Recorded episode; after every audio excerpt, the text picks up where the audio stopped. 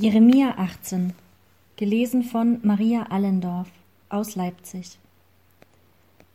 Dies ist das Wort, das geschah vom Herrn zu Jeremia. Mach dich auf und geh hinab in des Töpfers Haus, dort will ich dich meine Worte hören lassen. Und ich ging hinab in des Töpfers Haus, und siehe, er arbeitete eben auf der Scheibe. Und wenn der Topf, den er aus dem Ton machte, ihm unter den Händen missriet, machte er daraus wieder einen anderen Topf, ganz wie es ihm gefiel. Da geschah des Herrn Wort zu mir. Kann ich nicht ebenso mit euch umgehen, ihr vom Hause Israel, wie dieser Töpfer, spricht der Herr. Siehe, wie der Ton in des Töpfers Hand, so seid auch ihr in meiner Hand, Haus Israel. Bald rede ich gegen ein Volk und Königreich, das ich ausreißen, einreißen und zerstören will. Wenn sich aber das Volk, gegen das ich geredet habe, von seiner Bosheit bekehrt, so reut mich auch das Unheil, das ich ihm gedachte zu tun. Und bald rede ich über ein Volk und Königreich, dass ich es bauen und pflanzen will. Wenn es aber tut, was mir missfällt, dass es meiner Stimme nicht gehorcht, so reut mich auch das Gute, das ich ihm verheißen hatte zu tun.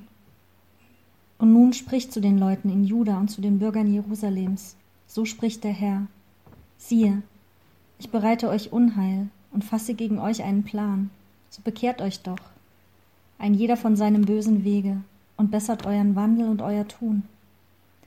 Aber sie werden sprechen, daraus wird nichts. Wir wollen unseren eigenen Plänen folgen und jeder nach dem Starrsinn seines bösen Herzens handeln. Darum, so spricht der Herr, fragt doch unter den Völkern, wer hat je dergleichen gehört? Greuliche Dinge hat die Jungfrau Israel getan. Weicht denn von den felsigen Hängen der Schnee des Libanon? Oder versiegen die laufenden Wasser aus sprudelnden Quellen? Mein Volk jedoch hat mich vergessen. Sie opfern den nichtigen Göttern. Die haben sie zu Fall gebracht, auf ihren von alters her gebahnten Wegen.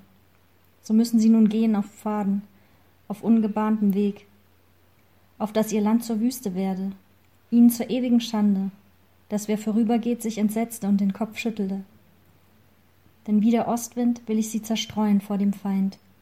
Ich will ihnen den Rücken und nicht das Antlitz zeigen am Tag ihres Verderbens. Sie sprachen, Kommt und lasst uns gegen Jeremia Pläne schmieden, denn dem Priester wird's nicht fehlen an Weisung, noch an dem Weisen an Rat, noch dem Propheten an Wort. Kommt, lasst uns mit Worten totschlagen und nichts geben auf alle seine Reden. Herr, hab Acht auf mich, und höre die Stimme meiner Widersacher. Ist's recht, dass man Gutes mit Bösem vergilt? Denn sie haben mir eine Grube gegraben. Gedenke doch, wie ich vor dir gestanden bin, um für sie zum Besten zu reden und deinen Grimm von ihnen abzuwenden. So gib nun ihre Kinder dem Hungerpreis und lass sie ins Schwert fallen, dass ihre Frauen kinderlos und Witwen seien und ihre Männer vom Tode getroffen und ihre junge Mannschaft im Krieg vom Schwert erschlagen werden. Das Geschrei aus ihren Häusern gehört werde, wenn du plötzlich Kriegsvolk über sie kommen lässt. Denn sie haben eine Grube gegraben, mich zu fangen, und meinen Füßen Fallen gestellt. Aber du, Herr, kennst alle ihre Anschläge gegen mich, dass sie mich töten wollen.